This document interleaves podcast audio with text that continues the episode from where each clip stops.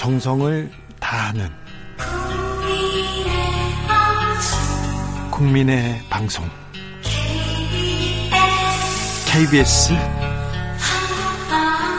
주진우 라이브 그냥 그렇다고요.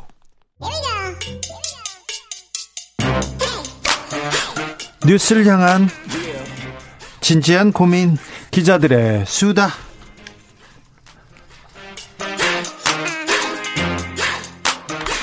라이브 기자실을 찾은 오늘의 기자는 은지옥이요. 시사인 김은지입니다. 오늘 준비한 첫 번째 뉴스부터 가볼까요? 네, 윤석열 정부의 추가 인선에서도 검찰 출신이 눈에 띕니다. 많아도 너무 많아요. 검찰 출신만 그 등용하는 것 같아요. 네, 꼭 그런 건 아니지만 확실히 많긴 많습니다. 네, 검찰 완판이라는 말이 나올 만도 합니다. 자, 이완규 변호사 눈에 팍 띕니다. 네, 새로운 법제처장에 임명됐는데 윤석열 대통령과 서울대 법대 사법연수원 동기라서 40년 직이다 이런 말이 나오고 있습니다. 윤석열 총장 그 징계 취소 소송 때 그때 옆에서 나와서 계속 얘기하시던 분 아닙니까? 예, 담당 변호사였고요. 장모 사건도 담당했다라고 그렇죠. 합니다. 예. 그리고는 이제 윤석열 대통령이 검찰 수사권 축소를 앞두고 법률 유권 해석을 담당하는 법제처에 자기 측근 배치했다 이런 해석이 나오고 있고요. 그리고 법무부 차관에는 검찰 출신 인호공 변호사가 발탁됐습니다. 아, 이분도 또 윤 대통령하고 친분이 깊죠? 네, 중앙일보에 따르면 20여 년 전부터 두 사람이 출퇴근 카풀을 함께한 사이다라고 하는데요. 예. 네, 그 당시에 이제 여자 검사 3명이 번갈아 가면서 운전을 하고 윤석열 대통령은 운전면허가 없어서 네. 같이 동행만 했다라고 합니다. 그 정도 인연이 오래됐다라고 하는데 카풀한 인연이 굉장히 또 많군요. 네, 그래서 지금 한동훈 법무부 장관이 임명되게 될 경우에 법무부는 장관, 차관 모두 검찰 출신이 자리 잡게 되는데요. 네. 이것은 문재인 정부에서 추진했던 법무부 탈검찰화가 되돌려진다. 이렇게 볼 수도 있는 상황입니다. 법무부도 요직도 그 외부에 이렇게 개방했었는데 그것도 무너지는 거고요. 네, 그래서 한동훈 후보자는 실제로 지난 7일에 국회에 제출했던 서면 답변서를 통해서 법무부 탈검찰화에 대해서 부정적으로 평가한 바가 있는데 법무부의 업무 전문성, 연속성 저하 등의 문제점이 있었던 것으로 알고 있다. 이렇게 주장했고요. 그리고 국가보훈처장으로도 검찰 출신 박민식 전 의원이 기용됐고 그리고 국가정보원 기조실장으로는 조상준 변호사가 거론되는데요. 네. 도이치모터스 주가 조작 의혹 사건 변호인이다라고 합니다. 조상준 얼마 전까지 윤석열 검사와 같이 일했던 사람입니다. 엄청 많네요. 네, 게다가 대통령 비서실 인사까지 하면 네. 검찰 출신이 더 많다라고 할 수 있는데요. 비서실에는 더 많잖아요. 네, 왜냐하면 특히 정권 초반에는 대통령 옆에 있는 사람들의 권력의 거리가 훨씬 더 가깝기 때문에 네. 문거리 권력이다 이런 힘이 더 많이 쏠린다 이런 이야기가 나오고 있거든요. 보통 보통 민정 인사에서 그리고 돈 그 총무에서 총무, 예. 이게 어, 청와대 힘의 원천이라고 하는데 지금 민정 인사 총무를 다 검찰 출신이 이렇게 다 차지하고 있습니다. 네, 게다가 부속실까지도 검찰 출신 인사인데요. 네. 대통령 내외를 보좌하는 부속실장 자리에 강의구 전 검찰총장 비서관 출신이 들어가 있고요. 네. 두 사람도 20년 직이라고 합니다. 그리고 지금 논란의 중심에 있는 윤재순 총무비서관 같은 경우에는 검찰 재직 시절 성비로 두 차례 내부 감찰을 받고 징계성 처분을 받았다라고 하는데 이렇게 징계를 받으면 검찰 공무원 조직에서 승진이 어려운데 윤석열 중앙지검장, 윤석열 검찰총장, 윤석열 검찰총장이 이렇게 승진하면서 이렇게 같이 이렇게 승진을 했다 이렇게 어, 평가받기도 하는 인물입니다. 네, 검찰 직원들이 선망하는 핵심 보직이라고 할 수 있는 대검 운영지원과장을 지낸 바가 있습니다. 예. 근데 오늘 아침 한국일보 보도에 따르면 별명이 EDPS라고 할 정도로 굉장히 성적인 부분에서 비사실이 많다 이런 지적들이 나오고 있는데요. 이에 대해서 대통령실은 바로 이제 해명자를 냈는데 기관장 경고는 참작할 점이 있고 격리할 때 이뤄진 조치고 정식 징계가 아니었다라고 밝혔습니다. 아, 이, 이 사건이 어, 얼마 전에 최근에 이루어졌으면 굉장히 큰 징계가 됐을 텐데 예전에는 예전에는 그냥 넘어가는 그런 그러 넘어가기도 했습니다만 그게 잘 된 그 잘된 결정은 아니었어요. 그리고 미미에서 격리할 때 이루어진 조치다. 어, 여기에는 조금 동의하기는 어렵습니다. 네, 그 논란의 시집을 보더라도 굉장히 좀 문제가 되는 구절들이 많거든요. 네, 좀 네. 말이 안 됐, 아, 말이 안 됩니다. 아무튼 어, 이 비서관에 대해서는 진보 보수 가릴 것 없이 비판합니다. 네, 윤재순 총무비서관에 대해서는 오늘 아침에 이준석 대표도 이렇게 이야기를 했는데요. 충분히 사과하고 업무에 임해야 한다. 다만 사퇴에 대해서는 선을 그은 건데 야당에서는 사퇴해야 된다라고 강하게 목소리를 높이고 있습니다. 네. 이에 대해서 대통령실 고위 관계자는 유시스와의 통화에서 윤 비서관 논란에 대해서 대통령 입장에 대해서는 절대 해임시키고 할 생각은 없으시다. 이렇게 답했다고 합니다. 네. 6169님, 전부 한통 속이 되지는 않기를 바랍니다. 이렇게 얘기했고요. 이주윤님께서 초기야 인맥 따라 하더라도 차차 인재 풀을 넓히겠죠.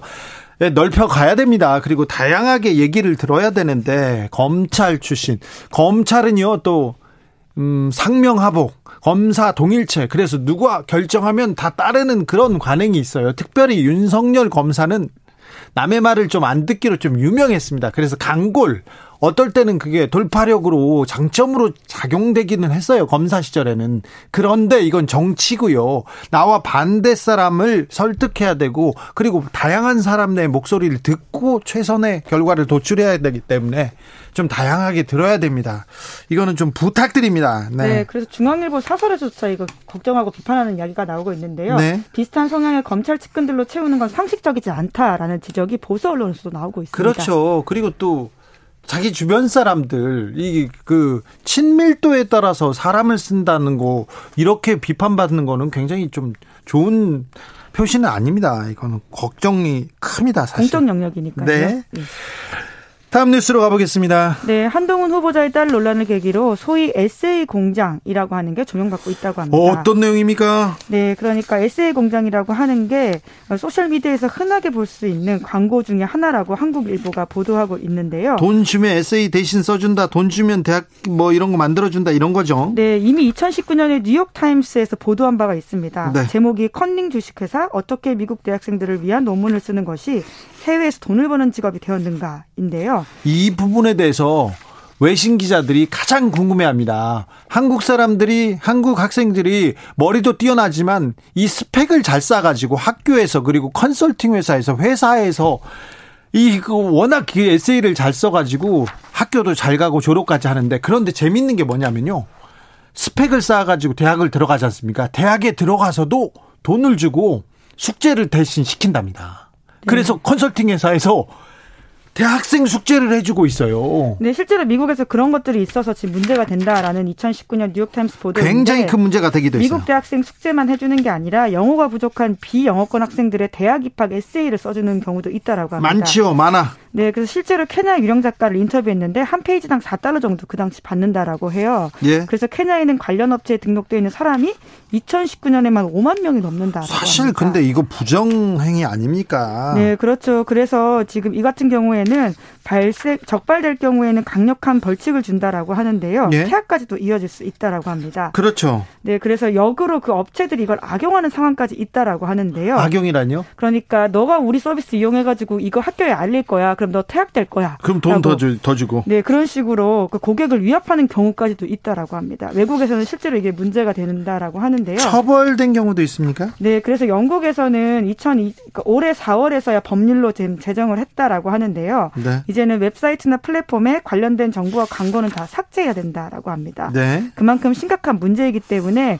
변화가 있었다라고 보면 될 텐데요. 한국에도 굉장히 주는 경종이 있는 뉴스라는 생각이 듭니다. 그러면 참 스펙을 만들 만들어주는 능력을 만들어주는 그런 사회가 됐어요. 부모가 부모의 재력이 자식의 능력을 만들어주는 그런 일을까지 지금 되고 있습니다. 대학 그 입시 그, 이후에 직장인이 되고 나서 그러면 정말 어떻게 할 것인가 이런 생각이 드는데요. 평생 support 해줄 수는 없잖아요. 아, 뭐 돈 있는 분들이야 그런 생각 하나요? 의사 되고 그런 사람들이 의사 되고 변호사 됐을 경우에 실제로 그 사람들의 클라이언트들은 어떤 불이익을 받게 될 것인가라는 걱정이 당장 듭니다. 음.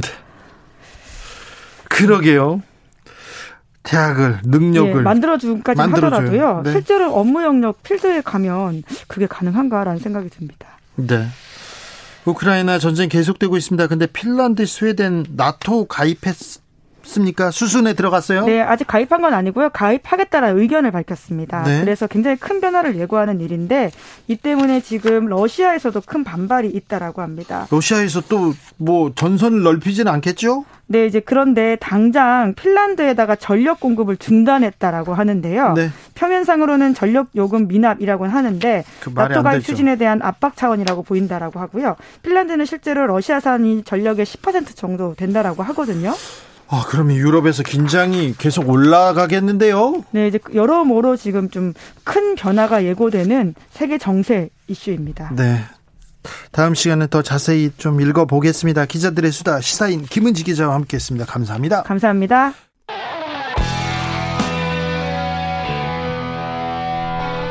스치기만 해도 똑똑해진다. 드라이브 스루 시사 주진우 라이브.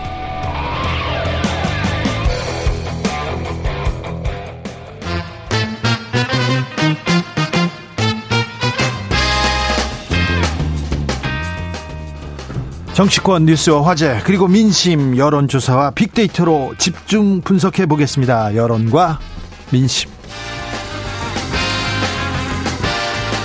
이강윤 한국사회 여론연구소 소장 어서 오세요. 안녕하세요. 전민기 한국인사이트 연구소 팀장 어서 오세요. 네 반갑습니다. 네. 음 대통령 취임한 지 일주일 됐습니다. 네. 일주일 됐습니다. 자 여론은 어떻게 보고 있습니까? 음. 취임 첫 주 국정 운영 평가 이런 제목으로 물어봤는데 첫주 첫 주 며칠 했다고 뭐 물어봐요. 평가할 국정은 없고요. 예. 인사, 네. 그다음에 했던 아, 그렇죠. 주요 말 네.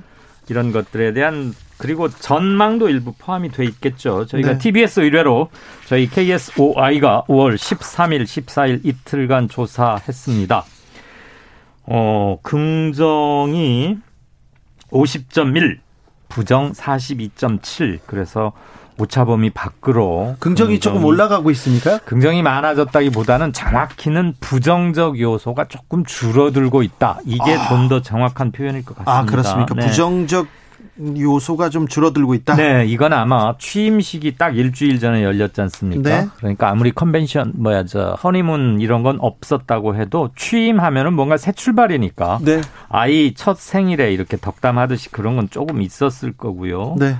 참고로 5월 어, 초에 비해서 약 열흘 전 2주 전쯤에 비해서는 그때는 긍정이 53.2, 부정 42.8. 그래서 긍정은 오히려 조금 줄어드는 감이었어요. 네. 그런데 어차피 줄어봐야 오차범위 2 내기 때문에 숫자 변동보다는 부정적인 것이 조금 가라앉으면서 사람들이 일단은 기대를 걸어두고 있는 형국이다. 지금은 그렇게 네. 보는 게 나을 것 같습니다. 자, 대통령 취임하고 대통령의 출퇴근 이거 처음 있는 일인데 시민들 반응 어땠습니까? 네, 빅데이터로 좀 살펴보겠습니다. 관심도는 한 일주일에 만 건 정도 올라오고 있는데요. 네.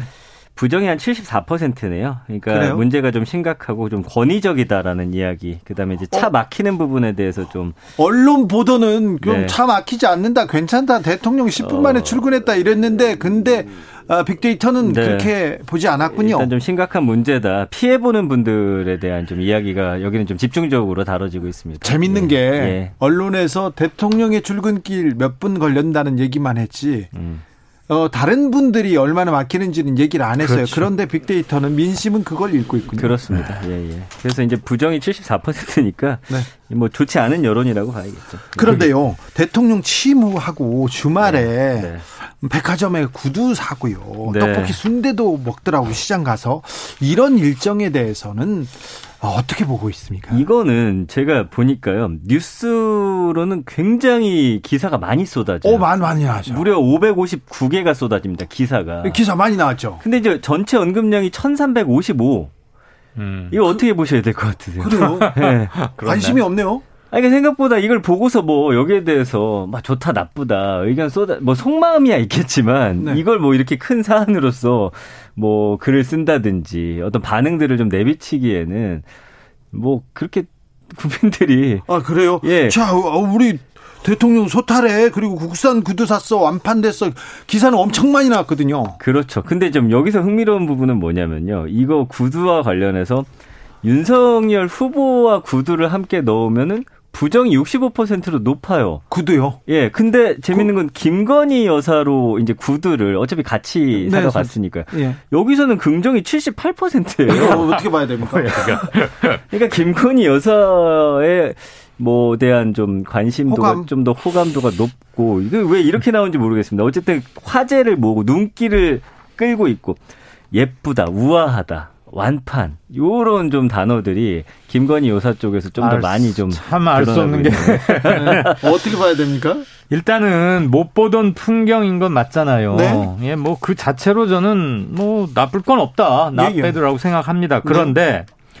뭐 소탈하고 파격적인 것이긴 하죠. 우리 처음 보는 거니까. 네. 그런데 이게 몇 번 거듭된다면, 근데 지금 대통령실 얘기로는 앞으로도 이런 거 여러 번 보게 될 거다고 그러잖아요. 네 네. 네. 글쎄요, 어떤 이벤트가 또 있는지 모르겠지만 이런 것 비슷한 게 몇 번 거듭되다 보면 체감 효과는 좀 줄어들 것이다. 네. 그리고 오히려 대통령에게 본질적으로 요구되는 어떤 주요한 정책이나 인사, 그다음에 국민 통합, 양극화 해소 이런 것들에 대한 진짜 소통 자세, 소통의 능력과 태도를 보고 싶은 게 아닌가.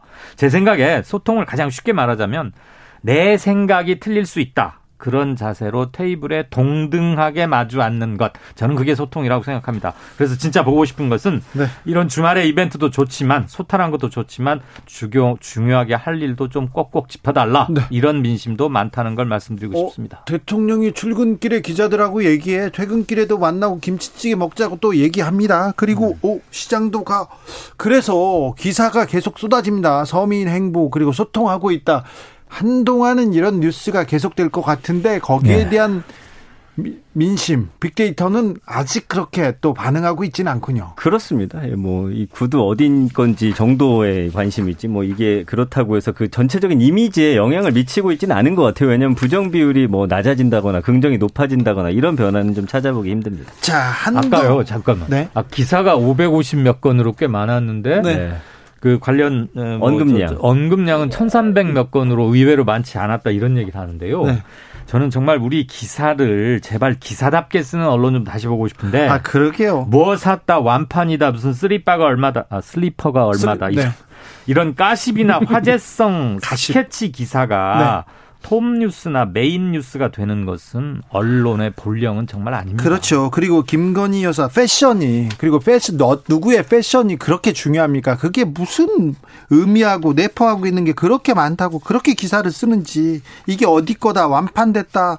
하, 왜뭐 그러시는지 나 참 이해가 안 가요. 한동훈 후보자가 맨 무슨 뻘겋고 무슨 스카프 뭐 누구 치마 도대체 그런 걸 왜 계속 네. 그건 진짜 맞아요. 그게? 그거는 이제 언론의 관심이지 국민의 관심은 아니다. 이렇게 좀 정리를 할수 있겠습니다. 네. 한동훈 후보자에 대해서 법무부 장관 후보자에 대해서는 여론은 네. 어떻게 지금 반응하고 있습니까? 예, 이번도 어, 저희가 아까 말씀드린 그 조사 개요와 동일합니다. 저희가 TBS 의뢰로 조사한 네. 건데요. 네. 한동훈 법무부 장관 후보자를 임명하는 것 적절하다 43.8%, 적절치 못하다 44.1%. 팽팽하네요. 0.3% 포인트 차이니까 이건 뭐 차이 없다고 생각하고 똑같이 팽팽하다 이렇게 받아들이면 되겠습니다. 지난번에 그런데 네. 인사청문회 이후에는 뭐 어, 적절하다, 임명하는 게 낫다 이런 좀 수치가 다른 여론조사에서는 좀 올라가기도 했는데 예, 다른 건 많았는데 음. 저희는 이쪽에서는 특별한 변화가 안 잡히네요. 그래요? 네. 그 한 가지 말씀드릴 게 제가 지금 두 번째 언급드린 저희 이번 주 오늘 발표된 저희 조사에서 매우 독특한 게 저희가 지금 TBS하고 1년 4개월째 이 조사를 쭉 해오고 있는데 16개월째 응답자 정치 성향에서 굉장히 특이한 점이 이번 주 나타났습니다.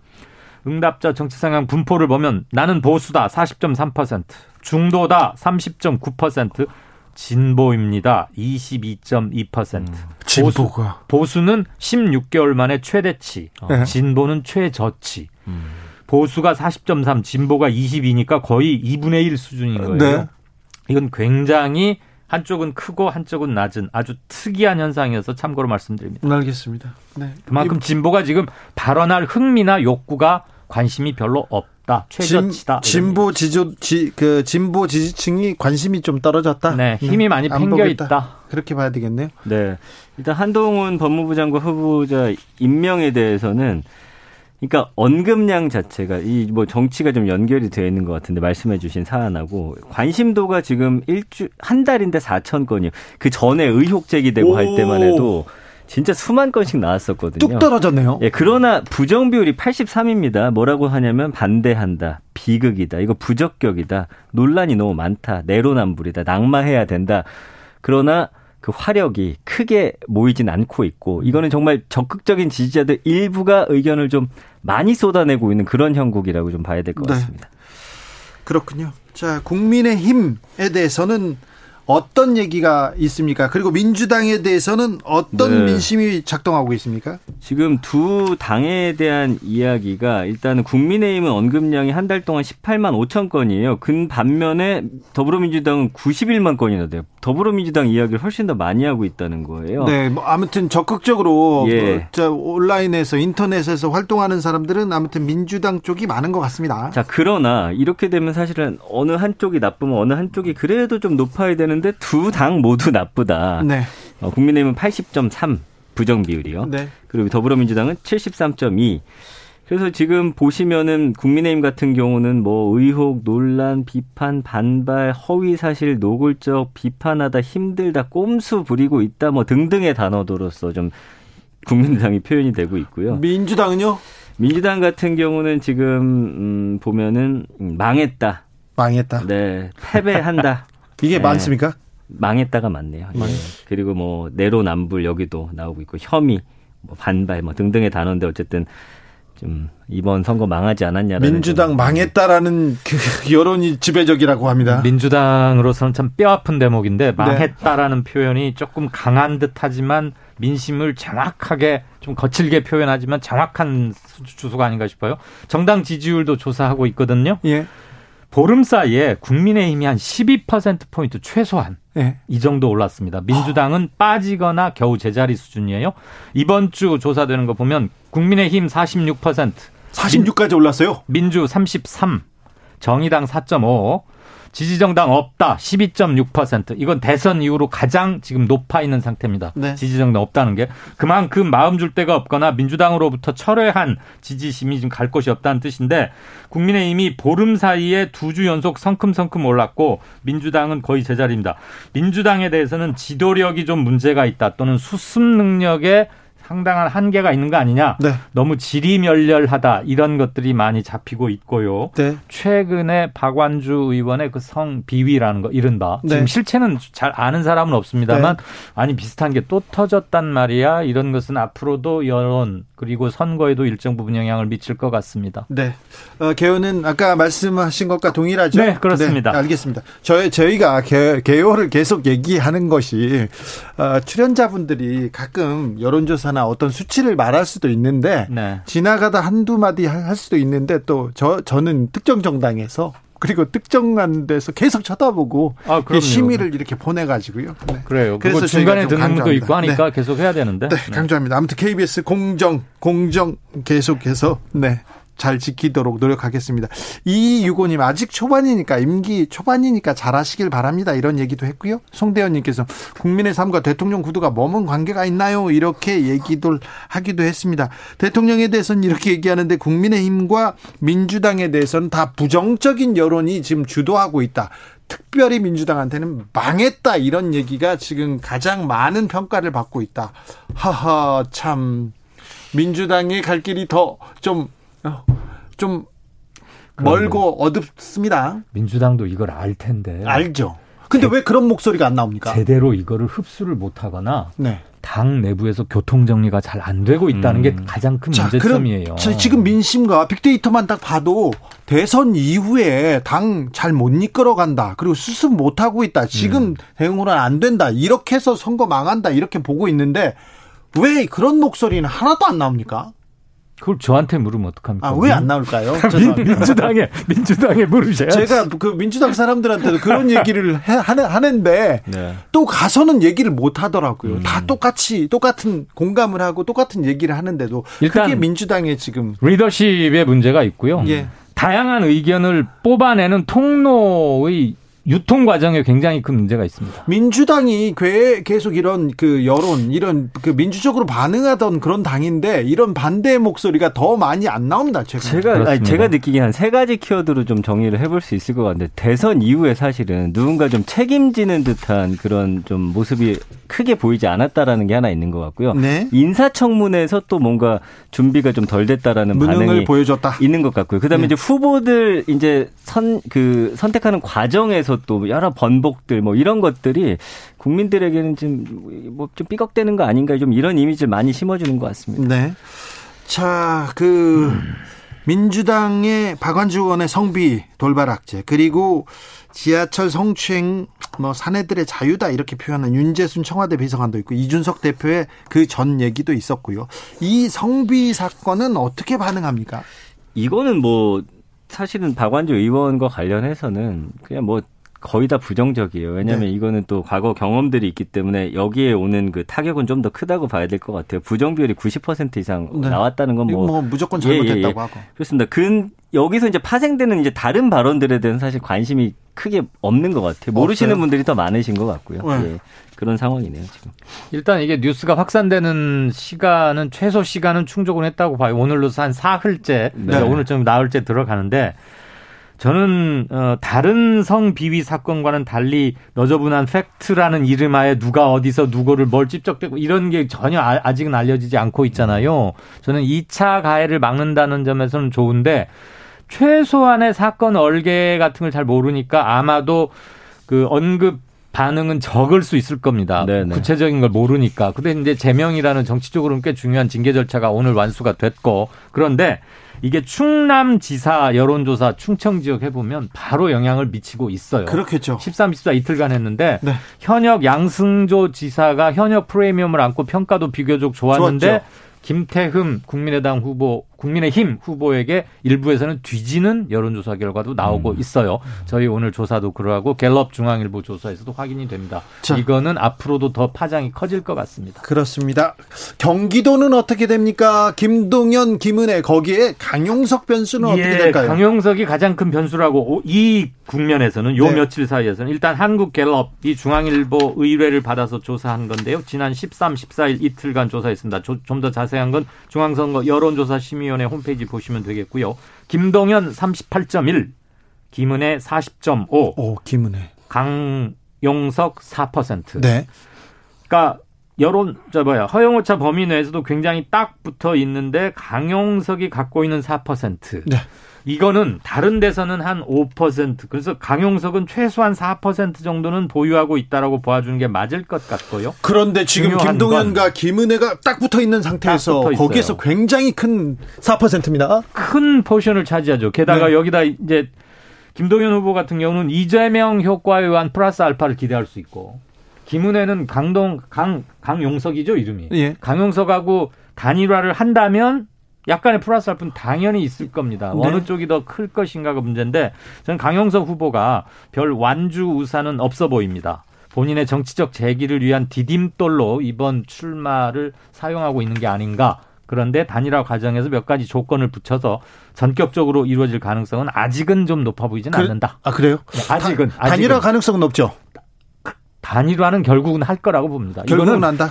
윤석열하고 안철수가 단일화했던 거하고 매우 흡사한 데자뷰입니다. 자, 네. 민심은 어떻게 봅니까? 그 강용석 후보가 뭐 이거 어 단일화 할 거냐 안 할 거냐 이런 의견보다는 그 강용석 후보의 그 과거 행실에 대한 좀 비판적인 여론이 많아요. 뭐 비하나 불륜, 폭행, 차별, 음. 뭐 등등 명예훼손 이런 단어들로서 부정 비율이 한 80% 높다라는 거 외에 사실 뭐 둘이 합쳤을 때 어떻게 되고 유리하고 요런 좀 어, 여론 좀 읽기가 힘들고요. 윤석열 당선인이 혹시 전화한 거 강용석 네. 뭐 후보가 나한테 전화했더라 이렇게 얘기했지 않습니까? 네. 이 부분도 조금 잡힙니까? 아 여론에는 전혀 없습니다. 아, 그러니까 뭐 그래요? 뭐 연관어라든지 뭐 감성어 전혀 지금 보여지지 않는 상황이에요. 그래요? 대신 이제 그 김은혜 후보와 김동연 후보 지금 뭐 계속해서 보면은 긍부정이 계속 지난주부터 역전된 상황들 보여드렸잖아요. 그래, 엎치락 뒤치락 합니다. 근데 김은혜 후보는 지금 44대 54고 김동연 후보는 긍정이 계속 올라가요. 65대 33까지 지금 올라왔거든요. 좀 그래요? 이례적인 일인데 네. 근데 이게 어떤 투표율에는 아직 좀